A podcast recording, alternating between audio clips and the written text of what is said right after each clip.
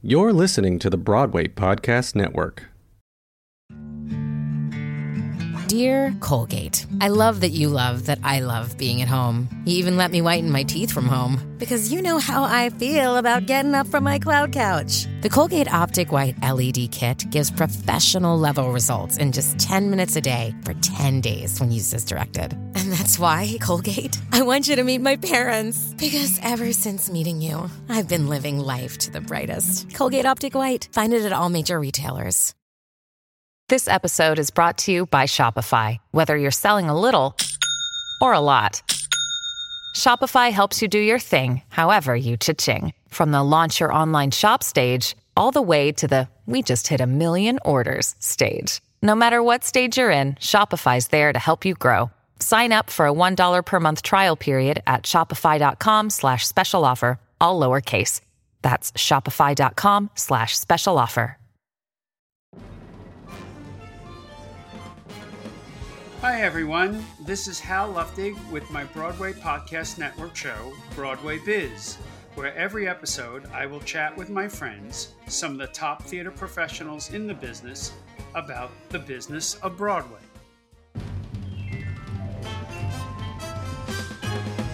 Come join the Broadway Biz. You'll be a Broadway. You'll learn to raise cash to open your smash. You'll be all the rage from the pitch to the stage. In no time, you'll know the business of show, the greatest job there is.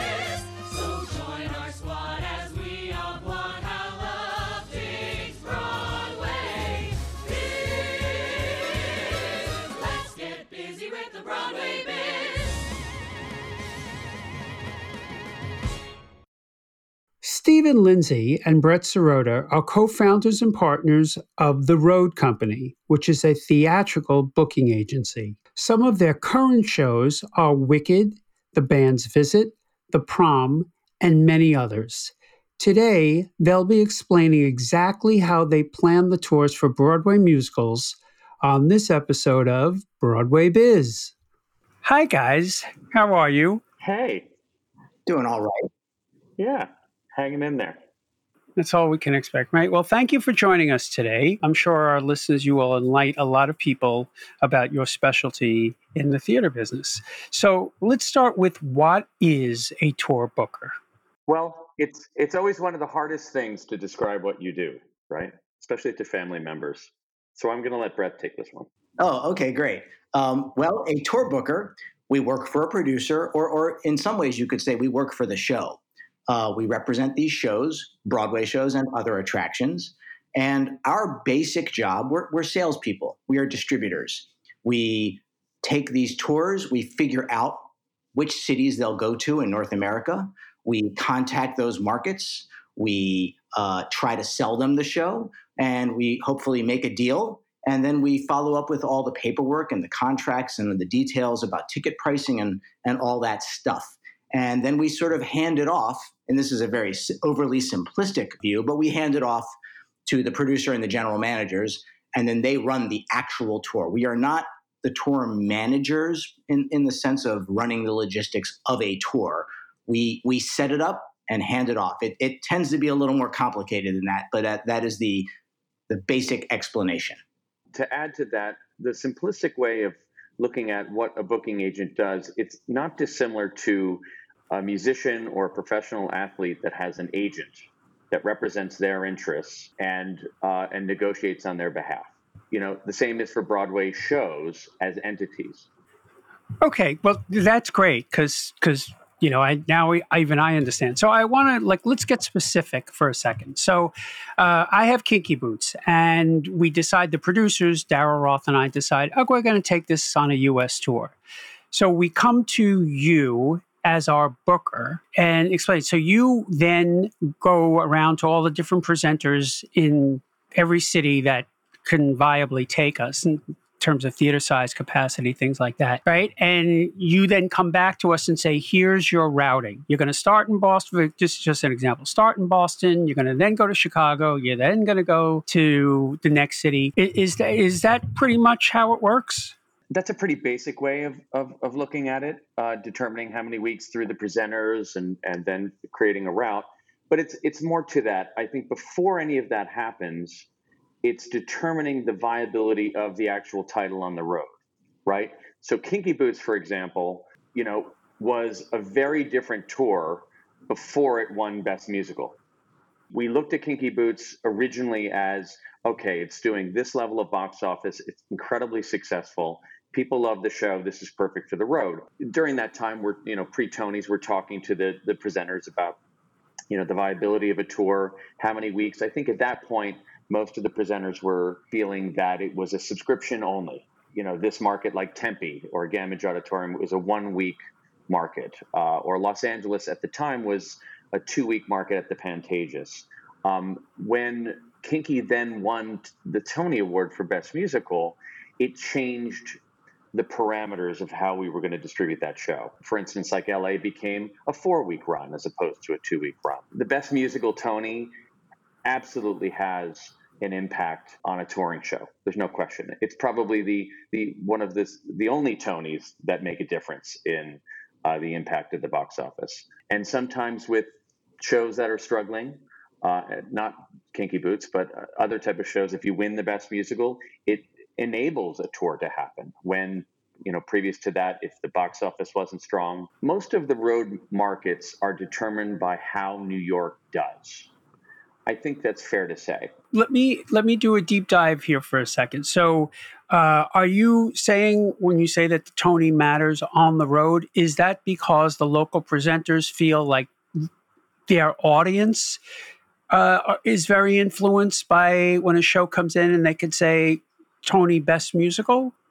Who determines what the ingredients are, if you will, to go from a two week to a four week? Well, here, I'll jump in here. Uh, I would say when you win a Tony Award for Best Musical, it, it, it, has it obviously has an impact on New York, or at least it usually does. And then that filters down through the, the community and, and the road becomes aware of the increased box office.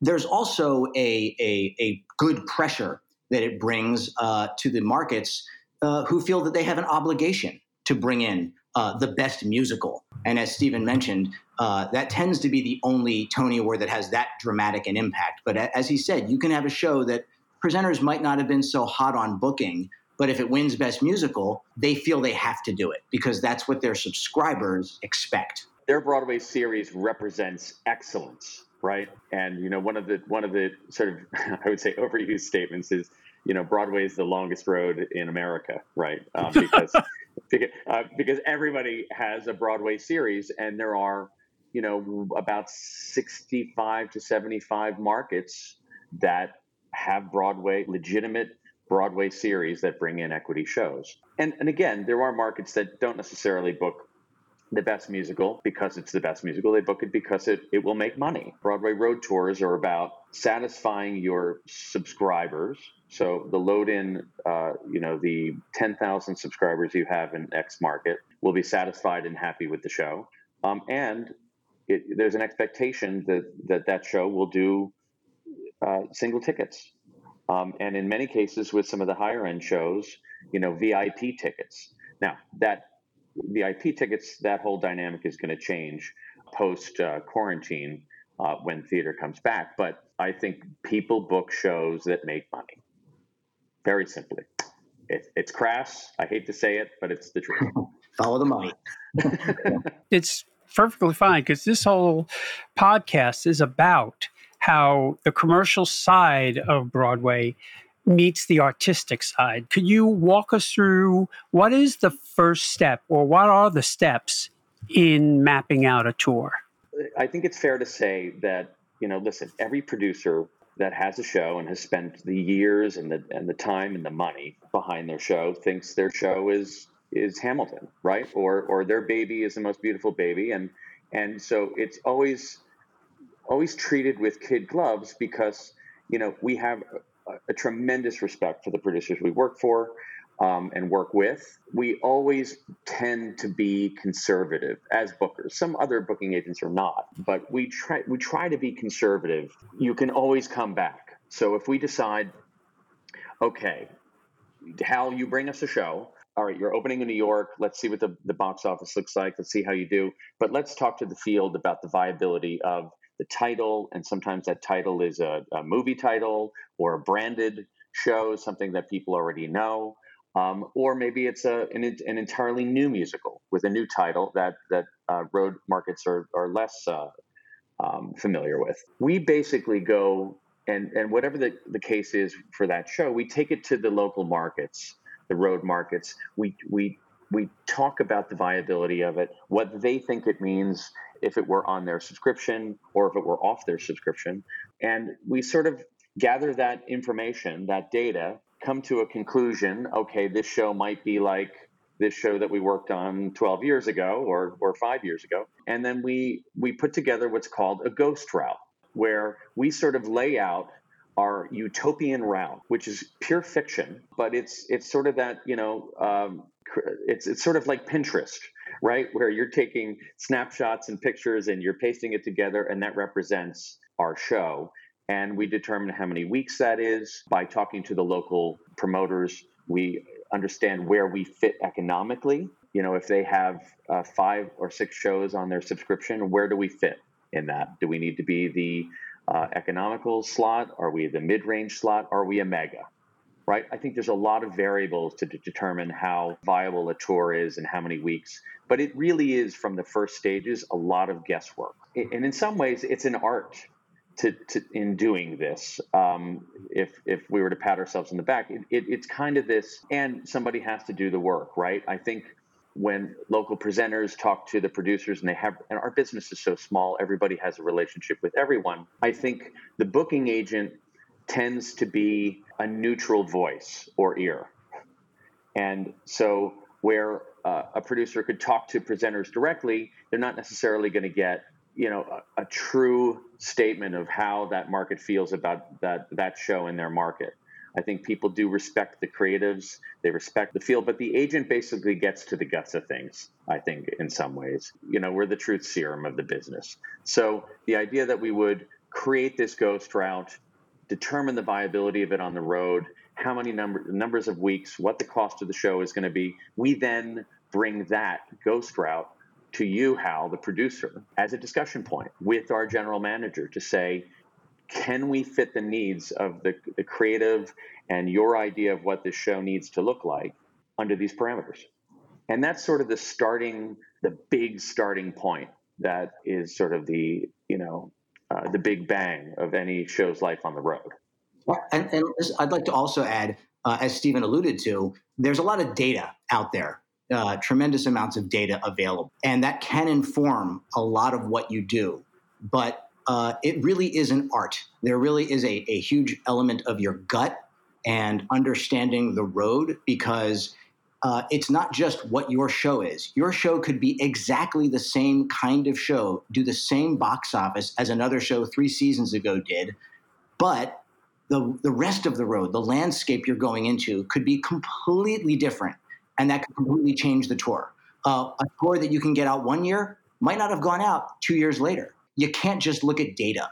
And, and our business, the, the data pool that we have access to is not super deep. You know, like there, there's there's not so many. There's not hundreds and hundreds of shows per year. There's a dozen. You know, so you right. you don't have data that can be super reliable. You have to understand what else is going on in the road and where you fit in, in addition to lots of other uh, variables.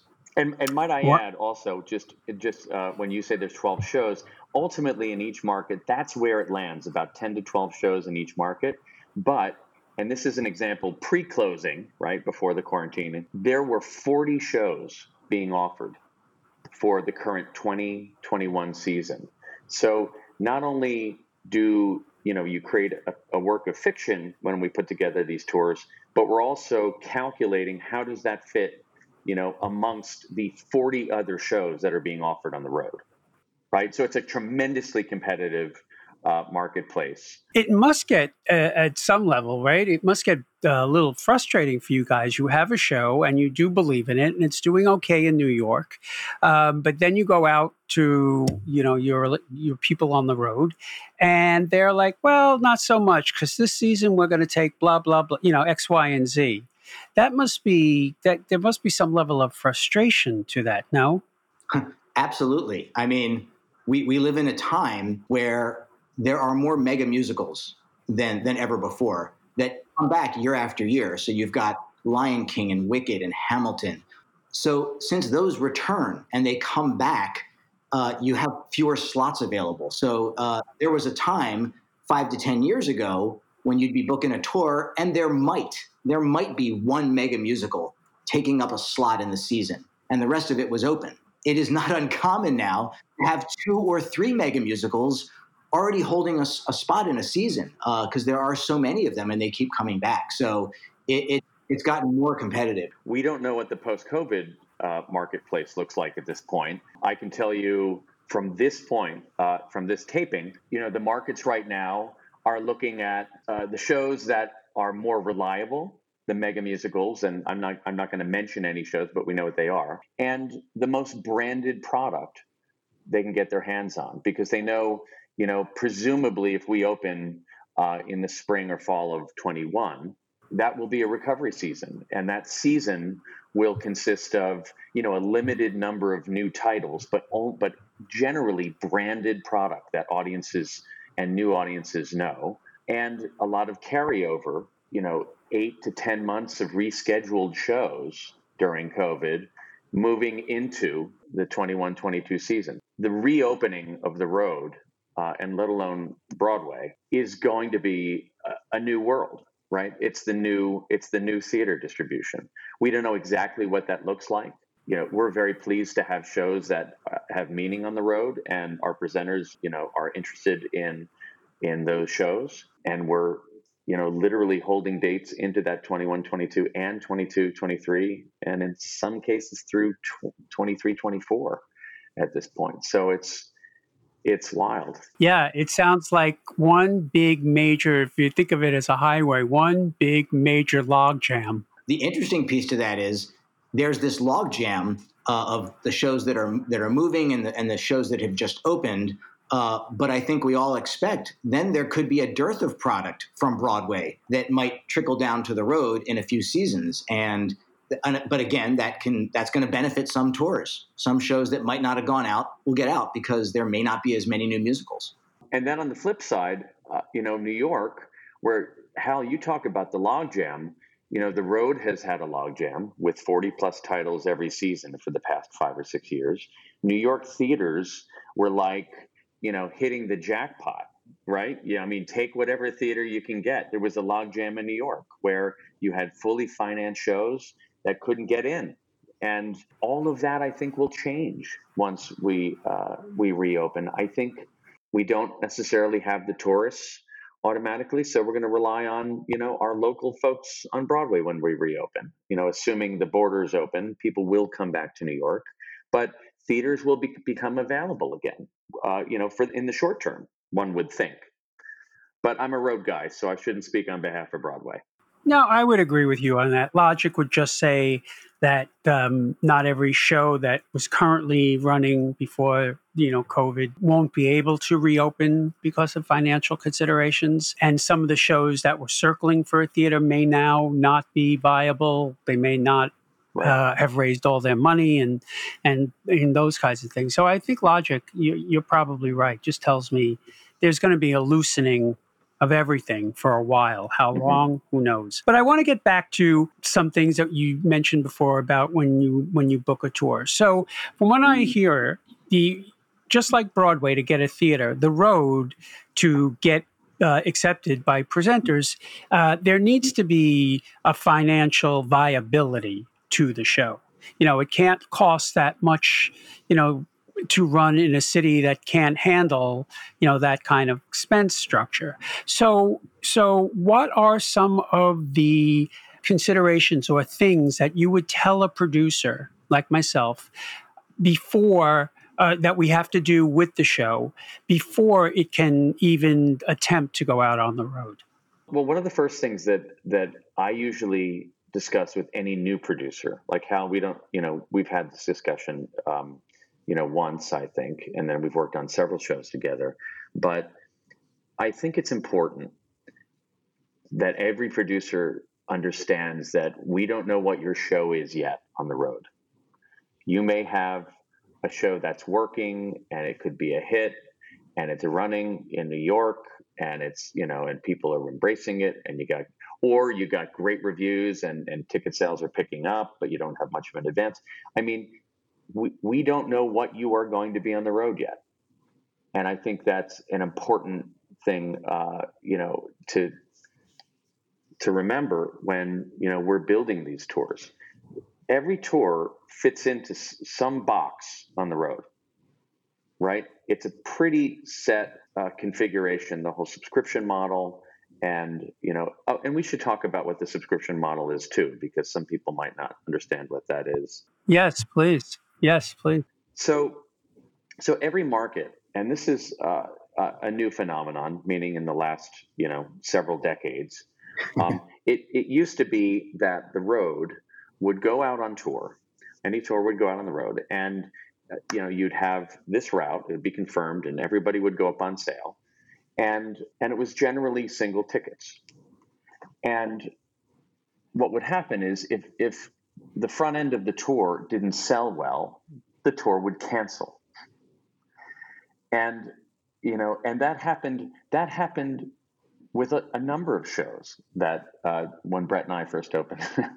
you know, there were several shows that closed because either the show wasn't aesthetically good enough and that happened with one. I won't mention which one. Or the show doesn't sell any tickets, so therefore the markets at the back end of the tour fall out. So it was hard when when that existed. It was hard to establish any kind of credibility for Broadway touring shows. I, I, was it the 90s, I guess, Brett? It was the 90s, right? Where pretty much guarantees were established. What a guarantee is, is that the producer determines how much it costs, running costs for them to build a tour for the road. They determine what the running costs and the amortization will be and, and what fees are associated with that. And the local presenter basically today has what's called a subscription package where they've spent decades creating the trust with their patrons that the, the shows they put together are the best shows from Broadway or elsewhere, sometimes the West End. And they've managed to create a base of patrons who are willing to advance them $1,000, $1,500 for six shows per seat, similar to uh, getting season tickets uh, at a sports game. Uh, the subscription model has become really the crown jewel of our business because we know that you know you could put the dancing monkey on stage and if it's on subscription it's going to be it's going to be loading in this number of, of of subscribers of tickets and this dollar amount so it's a really valuable and and for conservative people like us a valuable asset for road touring something that you know kinky boots relied on the subscription load in is part of the box office uh, once they say yes to the show. And then we determine what the splits are based on the financials. And hopefully, your show sells a ton of single tickets above and beyond the subscription. Right. I was going to ask that question. When you when you figure in what each city's subscription, as you call it, load in is, is there a consideration on or guesstimate on how many single tickets that particular city uh, might sell for this show?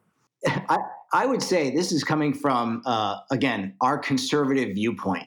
You know, if if I was producing a tour, I, I would say to my producer, uh, you should make sure this works if we sell no single tickets. If it were if it works just on the guarantee, that's the ideal world. Is that you can make money just on the guarantee because you can never, you just can't rely on single tickets. Uh, that said, we just know historically there are certain markets that are very strong that have truly cultivated uh, uh, their communities and beyond the subscriptions. And it, for a good show, they're going to sell tickets. And there are markets that we know just aren't as strong. But it really is, it, it, it continues to surprise us year after year. You have a tour, uh, a show that might have gotten accolades that people loved, and it goes out on the road, and the single tickets just don't work uh, against all expectations. Uh, and, and, and, likewise, a show that you know we we may not even we may not personally particularly like and we've had plenty of those but but the american public wants that show and they love it and they buy tickets like crazy. So it's uh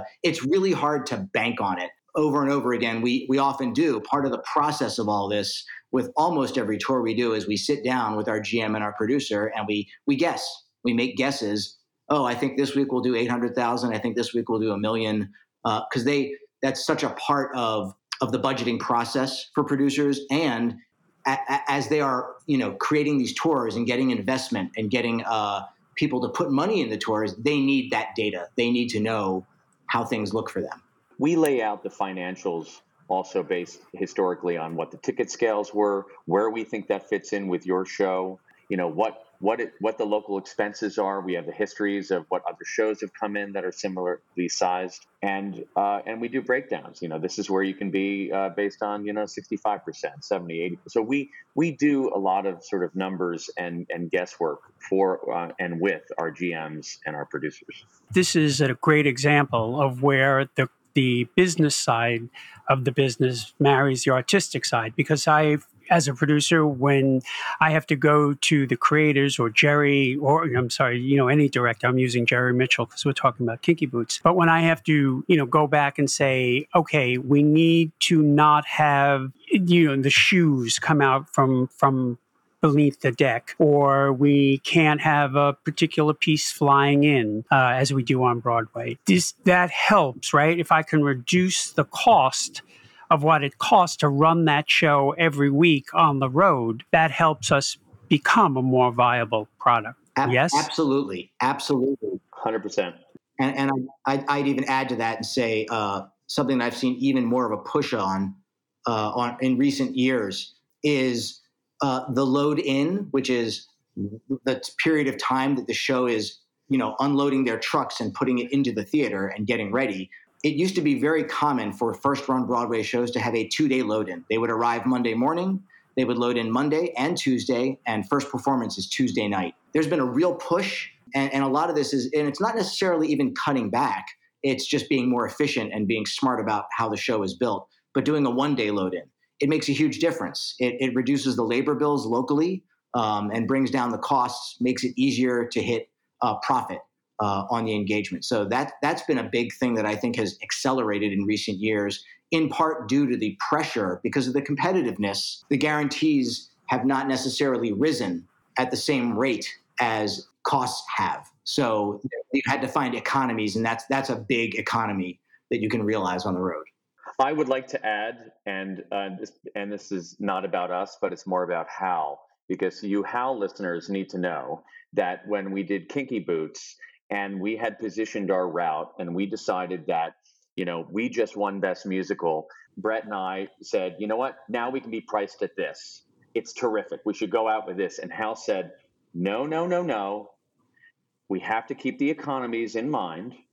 And because i've had such uh, a tremendous history and and i'm grateful to the local markets i want them you know i want it to be priced at this as not a gift, but as recognition of what they've done for me in the past.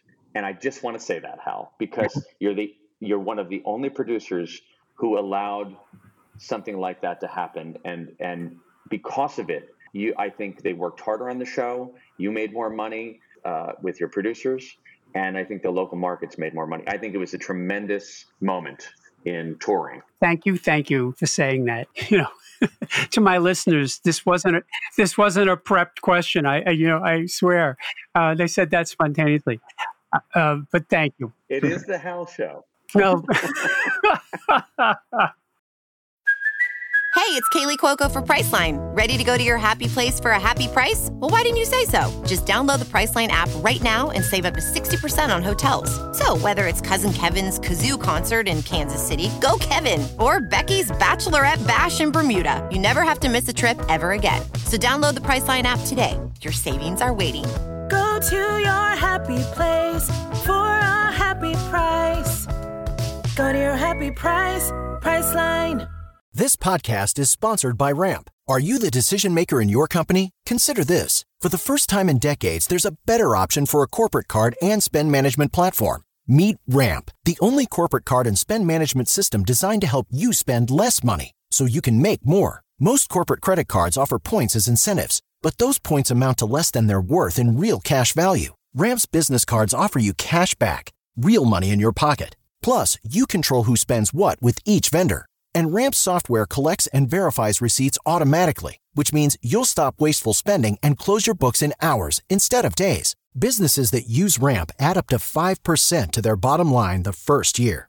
If you're a decision maker, adding Ramp could be one of the best decisions you've ever made. And now get $250 when you join Ramp for free. Just go to ramp.com slash easy. Ramp.com slash easy. R-A-M-P dot com slash easy. Cards issued by Sutton Bank and Celtic Bank members FDIC terms and conditions apply. So, how did you get started in the touring and booking business? What was your what was your trajectory to where you are today? Oh, wow. Uh, well, I can give you the 30 second or I can give you the 30 minute. Which one do you want, Hal? I think the 30 let, let's compromise, you know, and say how about a minute? I was a musician uh, my whole life, still am, but it's more therapy than than professional now. I studied music and a similar field, but I thought I was going to be a jazz musician and went to work for uh, Columbia Artists um, as an assistant. And you know, within again, it, it created a path for me. Shortly after, I was thrown. Uh, someone put a smoking jacket on. We went to Cipriani's and said, "Hey, you know what? You and your personality, you'd be a great agent." And I said, "Sure. What's that?" Right? Because no one knows what it is to be an agent. It's not something you learn in school. It's not something that uh, there's a course for it. Yes, there's music industry courses, but they don't really talk about being agents. I was hooked really from that point. And shortly after that, uh, I, through a friend, I think it was my girlfriend, met through on a plane someone who was opening a new uh, company. Um, and that was uh, a company called the Booking Office, where, uh, which is now the Booking Group. You know, I was lucky enough to get a position with them and for about six years. From that point forward, I left that company and uh, soon after, uh, with with Brett, and Brett's part of this story, um, we created a, a, business plan for the road company. Um, Brett, how do how do you how do you how do you pick up from there? My trajectory was a little different. I was in law school, uh, studying to be a lawyer, and about halfway through law school, I knew I didn't want to be a lawyer. But I finished it. I took and passed the New York State Bar, and immediately knew I wanted to go back into theater.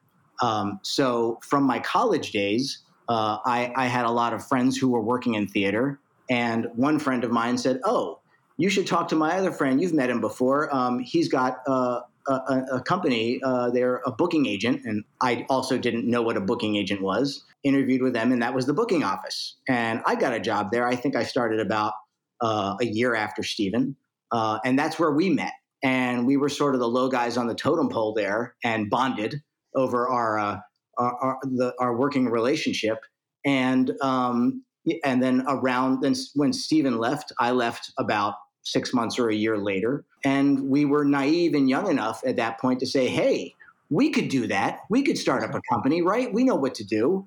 Um, we had no shows, which in, in retrospect was completely foolish, but we started the company. But we were passionate. We were, we were passionate. passionate we were passionate. We had a lot of people who believed in us. We were able to raise some money um, from friends, uh, from work colleagues, and uh, we we you know threw this together. And and uh, it was um, you know in the early days we did not start with Broadway shows, but you know over time we we got there. So one of the greatest lookbacks to uh, Hal is is reading the original business plan, which. You know, it, it just leaves you in stitches. Like, oh my God, and how wrong everything was, and how, you know, how did anybody invest any money into this business plan? but in hindsight, you know, it was about following a passion. This was actually a plan that you gave to potential investors that uh, not only explained what you were going to do and how you were going to do it, but the cost factor, like how they were going to make a profit on their investment. Correct? Correct. Um, not not unlike a show, right? I mean, literally, we opened a show. we we made it up. We um That's why we make great agents. we, we bought one of these books, you know, Business Plans for Dummies, something like that. We did. Yeah. It was helpful. It actually got us through the process, and then that became part of the offering. We made up the structure of like how the company would make money and how we would distribute profits or losses, and because in the early first year and a half, there's necessarily a loss for any booking agency because of the um, the time you have to book ahead. You know, we're booking stuff for two years from now.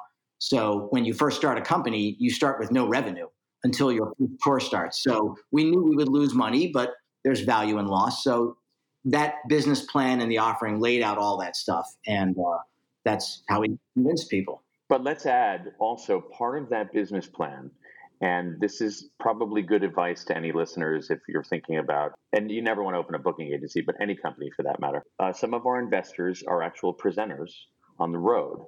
So knowing that we were going to be a road uh, touring company, um, we knew that we needed to have some strategic investors to invest in us in hope that you know we'll have a, a foot in the door when we rep- when we finally representing certain types of product that they'll favor us a little more than others um, and support us in that way. And and that strategy worked for us Well, clearly it did because you guys are hugely successful at what you do. But I, I just want to take a moment and pause for our listeners and tell uh, anyone uh, who may be thinking of investing in a Broadway show this is not how a Broadway show It capitalizes and gets investors. We don't make stuff up and then go, oh, you know, years later, well, I guess we said that, but we did this.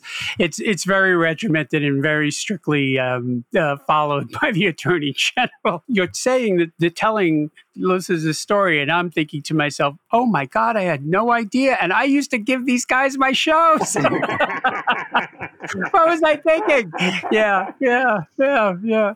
and listen we've graduated we've gra- graduated to relying more on data and and truth too hal so you know whatever that means Do you guys remember what the first show was that you actually booked? Oh, sure. definitely it was um and we're tremendously proud of it late night catechism we booked a one woman show a nun show and let, let, just for some context too when we opened we had several themes and hooks in terms of why um, it was a good time to be uh, an agent and to open an independent agency because at that point there was a tremendous consolidation happening in our industry. That was like the late uh, not like 96 97 98 where SFX was buying every rock promoter in the country. You know, companies even on Broadway were merging and consolidating into larger organizations. Booking agencies were then gobbled up by these large entities. So we were really the only independent booking agency, and that was part of our part of our pitch with the investors and getting shows. So our first target was independent producers who weren't being uh, getting their fair share or representation from these larger agencies who all also wanted to be producers. Part of it, I think, the success of our company was because of the climate and you know the timing of it as well. You know, very quickly, it, late night catechism. Very quickly, we started picking up smaller Broadway shows that other agencies would normally have passed on. Yeah, let me let me add to that because one thing I'm very proud of in the early days when we were pitching this stuff, one thing that we I, I feel really pioneered with a lot of the PACs that we still work with was we brought them we we really we didn't have access to Broadway at that point. We weren't established. So we had these off-Broadway shows like Late Night Catechism.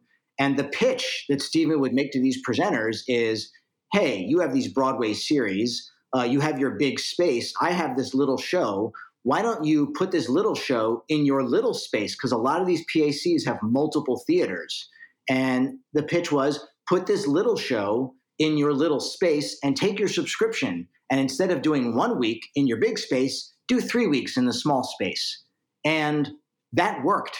And that's how we had uh, our start. And Late Night Catechism was so successful. At one point, we had six simultaneous productions running So one that one little show, and when we started, I think it cost fifteen thousand a week. Wow, that that does sound uh, really forward-thinking to tell a presenter instead of one week in your big theater where a small show like that would probably just get swallowed by the size of the auditorium to take three weeks and put it into a smaller space.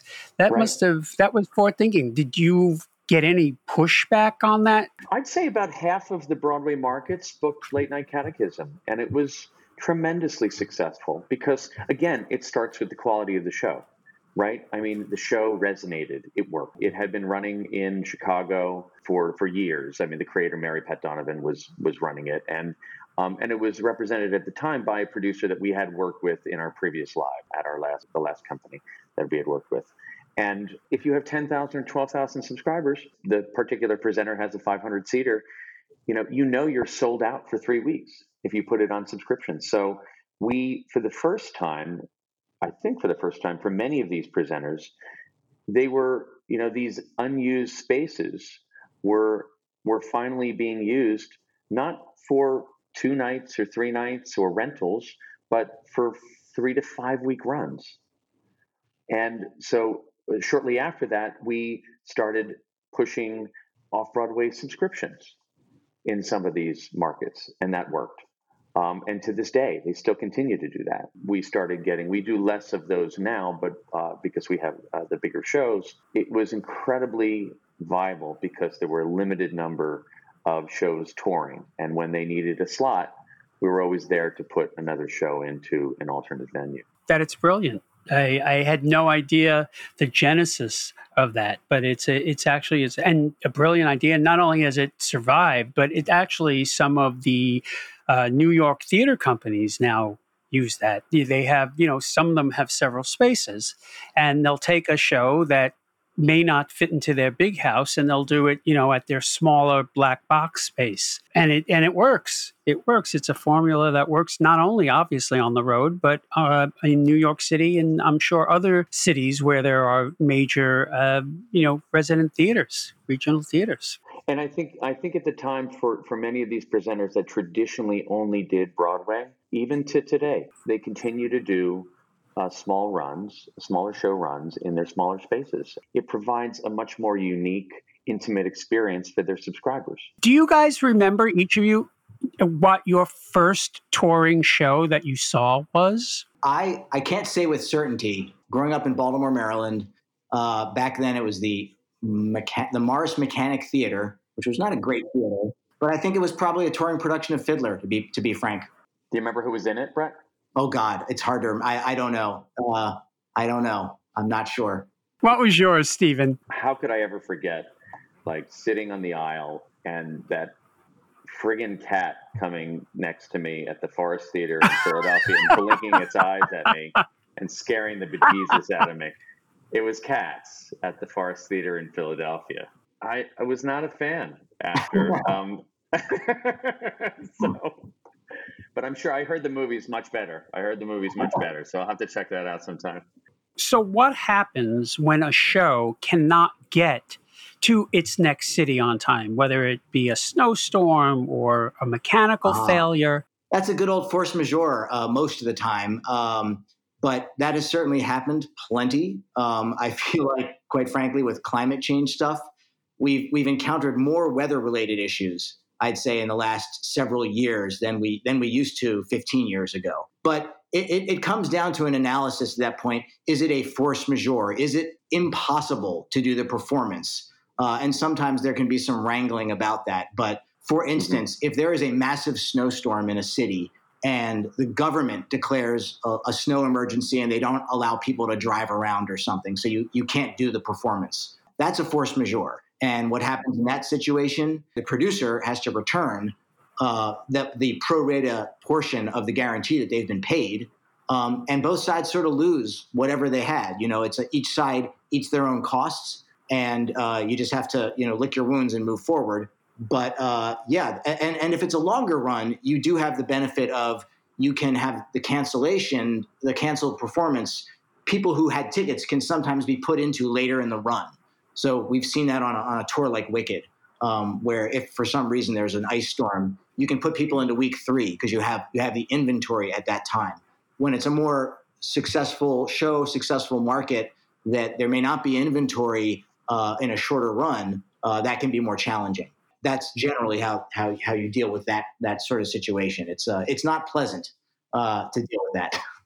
What I've been amazed to see over the years is how they do they they they figure it out. They they find a way to do it, and it, you may be missing some of the scenery, you may be missing some of the costumes, but assuming it's not missing, even even if it's missing an integral thing, they they just do it. Um, they make the best of it and and figure it out. Is it's always amazing to me how um, those of us who are back in the offices in New York or wherever, we have one way of viewing it, but when you get down in the trenches on the road, these people they they get it done and it's it's always you know we we are dealing with the people who are going by the book and by the contract and they're saying oh we can't do this and we can't load this in. But when you get out there in the reality these these stagehands and these pros they figure out a way to get it done. I can't recall i don't know if you can stephen a time where something like you know where it's not a complete disaster like when a, we have had times where like a truck crashes and the set gets destroyed but I, I've, we've had experiences where they do the show with no costumes. As long as the audiences are aware of what has happened, right? And I know it. I know what show Mhm. you're referring to. I think. I mean, it, it does rarely happen on the on uh, sort of the first class side, but I think I think with the non-union shows, and, and again, I, I I agree with Brett. I think that the these companies that go out on these road tours, God bless them. You know, I mean, they are they are like they are pros. They're good at what they do. We rarely hear about the bad stuff um, because they always sort of put on the show. It's, it's about putting on a show. But when you get to the non-union shows, even though we know most of the buildings now, there are I, earlier I said there are seventy to you know seventy five uh, major Broadway presenters.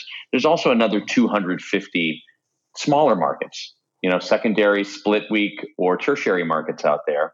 And most of our non-union shows, which you know sometimes play six cities in a week, you know they where you know where the actors uh, bus and the stagehands bus, but they they cross each other in the night. They never see each other. We usually have an A B C configuration because a lot of these you know can't technically load in the three or four trucks that were that were touring, but the the touring production companies that specialize in those type of tours they they know how to do this. I mean, it's it, it feels impossible, but uh, but it works. And you know, they figured out a way on those tours to load in eight hours every morning to put the show up at night. They load it out in four hours, and they travel 300 miles to the next city. Yeah, I agree. It, it always amazes me of that that statement: "The show must go on." Well, except in this current situation with COVID, but it always amazes me how people pull together and they make shift. They do whatever they have to do to get that show on. Well, gentlemen, like all good things, the show must come to an end. But I am I am so thankful for you being here, and and well, well, before I let you go, um, we have what I call my rapid fire section. And I'm going to ask each of you the three questions. I'm going to ask each of you. I'm going to have to answer separate. I ask that you don't overthink it. Hear the question, first thing that pops into your mind, okay? Um, and one of you is going to have the advantage while the other one's answering. So I'm going to start with you, Stephen. Um, what What is your favorite musical? Wicked.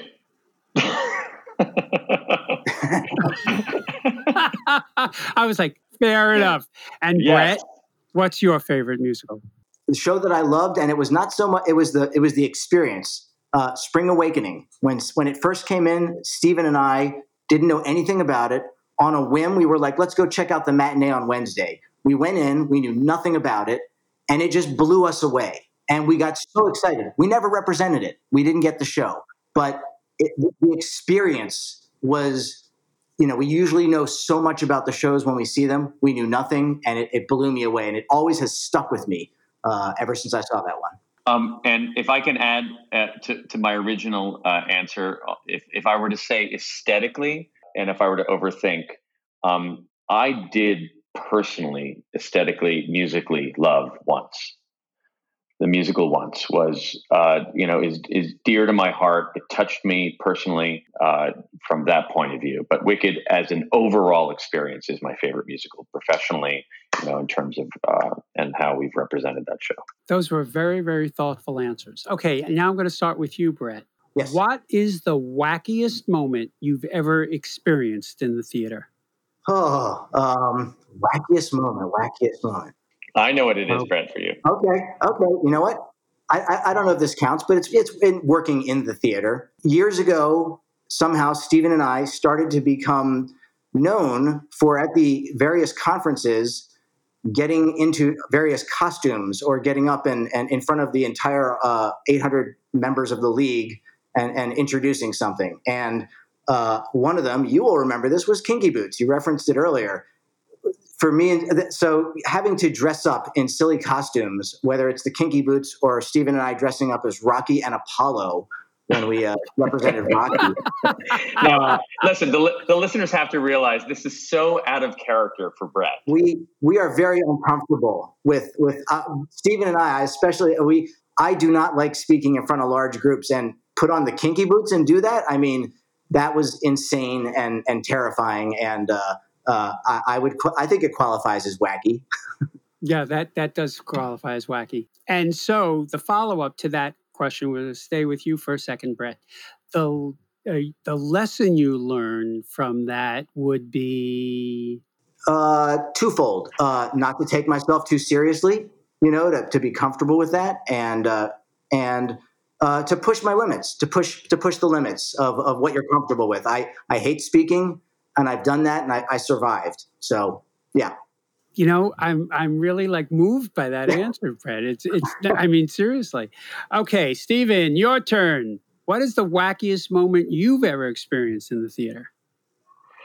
Uh, you know what? I I hate to to repeat what what Brett said, but Kinky Boots, Kinky Boots, getting up in front of those boots, you know, was and and then walking up the stairs to the stage, and the heel broke yes i remember that was like terrifying for me. Up until that point, I wasn't nervous. We were joking backstage. We walked up there. I'm wearing boots with my boxer underwear uh, and uh, and a suit up top, and yeah you know, and the lights are on us, and it was just it. I froze. I mean, it was terrifying, but like Brett said, we got through it.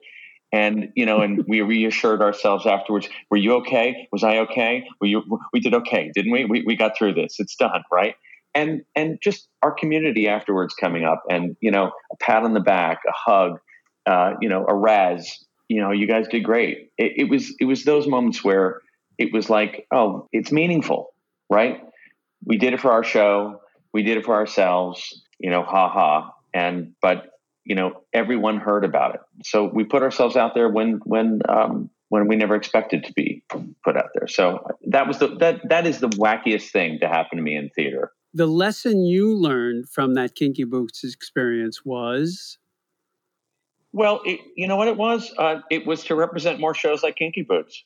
I mean, you know, uh, the truth is that that moment made me realize, you know, here we are representing this show um, that soon uh, won Best Musical, and we were able to, you know, position in a way that our entire company was, you know, happy with each other.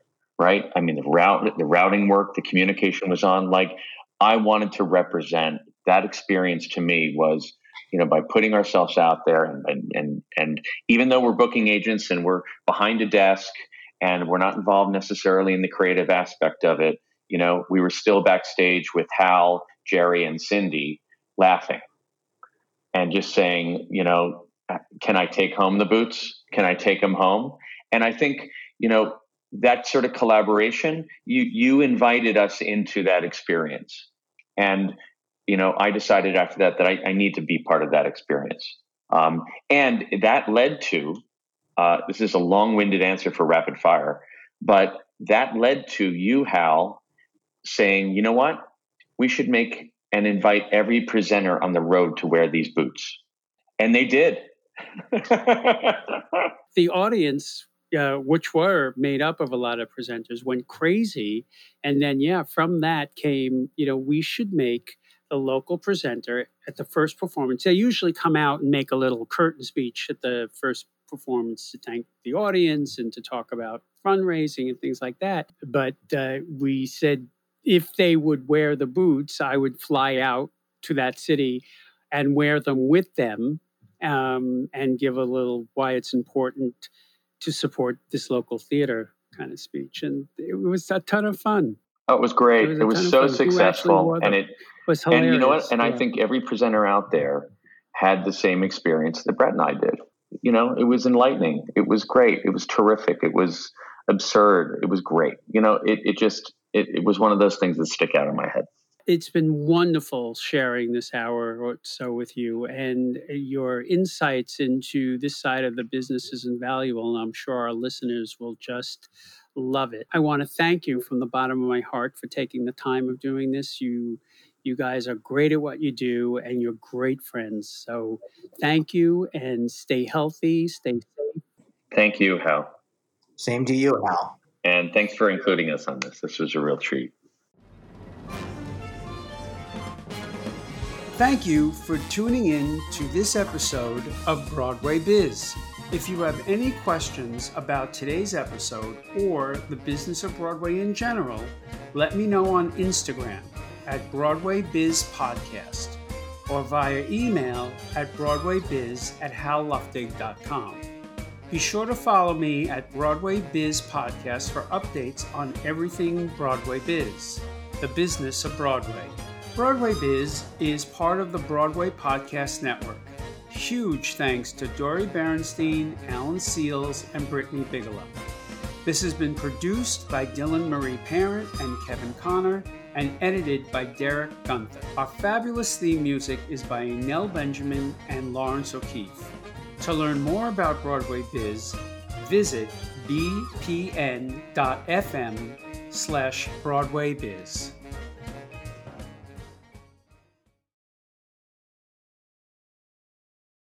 Hey, it's Leslie Odom Jr. here on the Broadway Podcast Network to tell you about the Rise Theater Directory, a program of Maestra Music. Rise is a national online resource designed to connect and empower backstage and administrative and creative theater professionals from underrepresented backgrounds.